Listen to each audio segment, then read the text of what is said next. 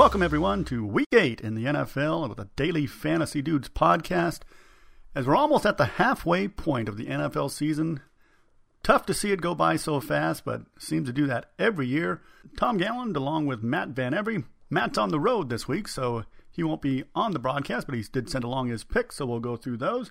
And let's get right to it. First and foremost, of course, at the quarterback spot. And the three that I'm looking at, some pretty good values and I think they're going to be putting up some big numbers this week. And that's Philip Rivers once again. They have basically no running game, or at least they've largely given up on it with San Diego. So he's throwing the ball all the time, and just purely on volume, he's going to reach some good numbers at a price of 6600 on DraftKings. That's not too shabby. FanDuel a little higher at 8500 but price is very reasonable, I think, on DraftKings, and that's where I'll be rolling with a lot of Philip Rivers. Also like Eli Manning at New Orleans, same price, 6600 but much lower on FanDuel at 7300 in a game where once again the ball should be in the air quite a bit. But my sleeper pick and one of my favorites for the week, coming off the bye week, his receivers now are healthy. At home, Jay Cutler against Minnesota. And I know Minnesota gave fits to Matt Stafford last week, but I think it was largely because of a Detroit offensive line that just wasn't getting the job done. So Jay Cutler at 5200 on DraftKings, only $32 on Yahoo. Man, I just think he's an absolute steal at those price points. So I will be rolling with some Jay Cutler, and I think he's likely not going to be all that heavily owned. Obviously, a lot of people are on Philip Rivers. Matt's picks, he also loves Philip Rivers. Likes Joe Flacco, the counterpart in that game, figures the ball should be up in the air. And Flacco, very reasonably priced. 5500 on DraftKings, 5300 on Fantasy Hub. He also mentions Big Ben in his return with Pittsburgh. I'm a little dicey on that one. It's one of those risky ones. His very first game back against a tough Cincinnati opponent.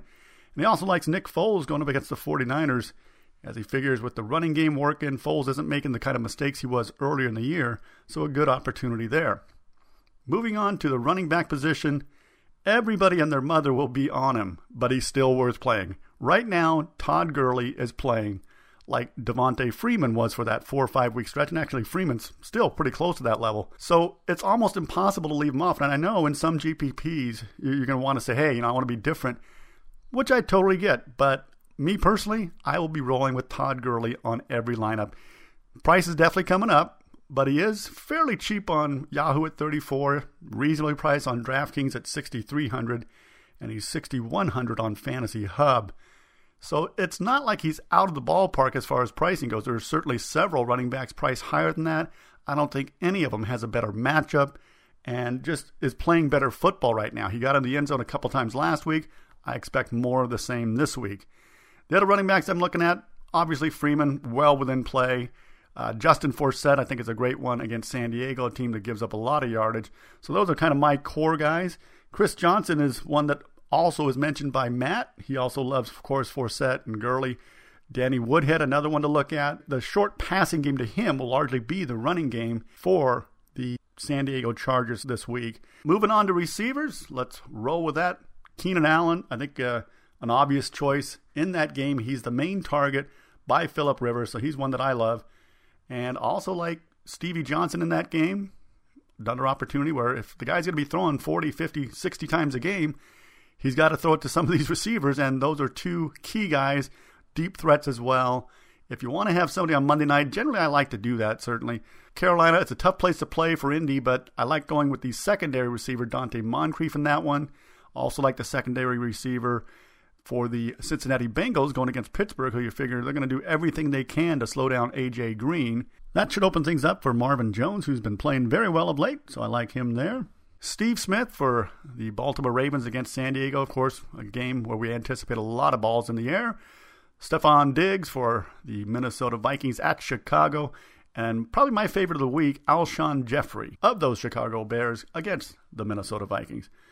Looking down the list for Matt this week, he likes Antonio Brown and Martavis Bryant in that game, with the Pittsburgh Steelers facing off with the Cincinnati Bengals and Big Ben back at the quarterback spot.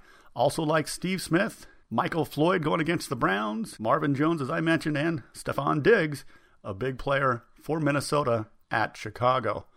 Moving on to tight end, really, there's not a whole lot that I see as a big potential at the tight end position. Again, I do like getting Monday night guys. If you can squeeze in Greg Olsen, little pricey, 6,500 on DraftKings, then go ahead and do that. I just every week I really love to have somebody going in a Monday night game, and this week's Monday night game isn't exactly chock full of offensive powerhouse kind of guys, so it could be a bit of a struggle. Greg Olsen's a good choice if you can get him in there. I mean, Ted Ginn would be an opportunity as well. Receiver spot, much cheaper than Greg Olsen. Richard Rodgers is another one I kind of like in uh, Denver, playing with Green Bay Packers. Think that game will be a little higher scoring than people might think. So Richard Rodgers, very cheap at the tight end position, pretty much min price throughout the industry, and a good opportunity there to get at least a few passes from Aaron Rodgers. And finally, for me, I think uh, Delanie Walker for Tennessee. His big problem is so far he's just not getting into the end zone. He's getting a lot of looks. Typically, he'll get you five or six catches a game, somewhere around 75 yards. Need him to get in the end zone. And this week, Tennessee playing at Houston, and I think they'll be capable of getting in the ball in the red zone a little more this week. Matt likes Jason Witten of the Dallas Cowboys, of course, going against the Seahawks. Seahawks definitely struggle against the tight end position. My only fear there is with the backup quarterback. I don't know how consistent he'll be, as Matt Cassel had a rough outing in his first one for the Dallas Cowboys. And his second pick is Martellus Bennett of the Chicago Bears.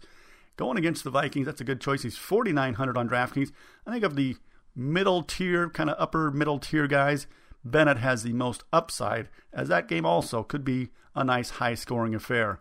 Moving on to defense, I'll tell you, I think I'm only going with one, and I, I made the mistake of not using them on all of my lineups last week, and I really felt like I should have. This week, I won't be making the same mistake. I'm going with the Rams in a great situation. They're at home, playing the Niners, who struggle offensively. We already know that Carlos Hyde is definitely out.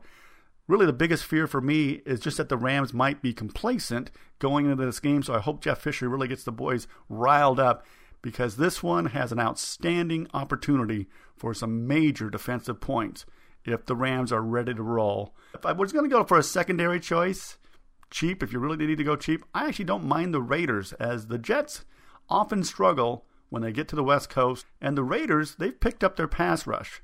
Aldon Smith has really helped them. Now he's had a few games under his belt. And I think they can put up some points against the Jets. Not exactly a powerhouse offense.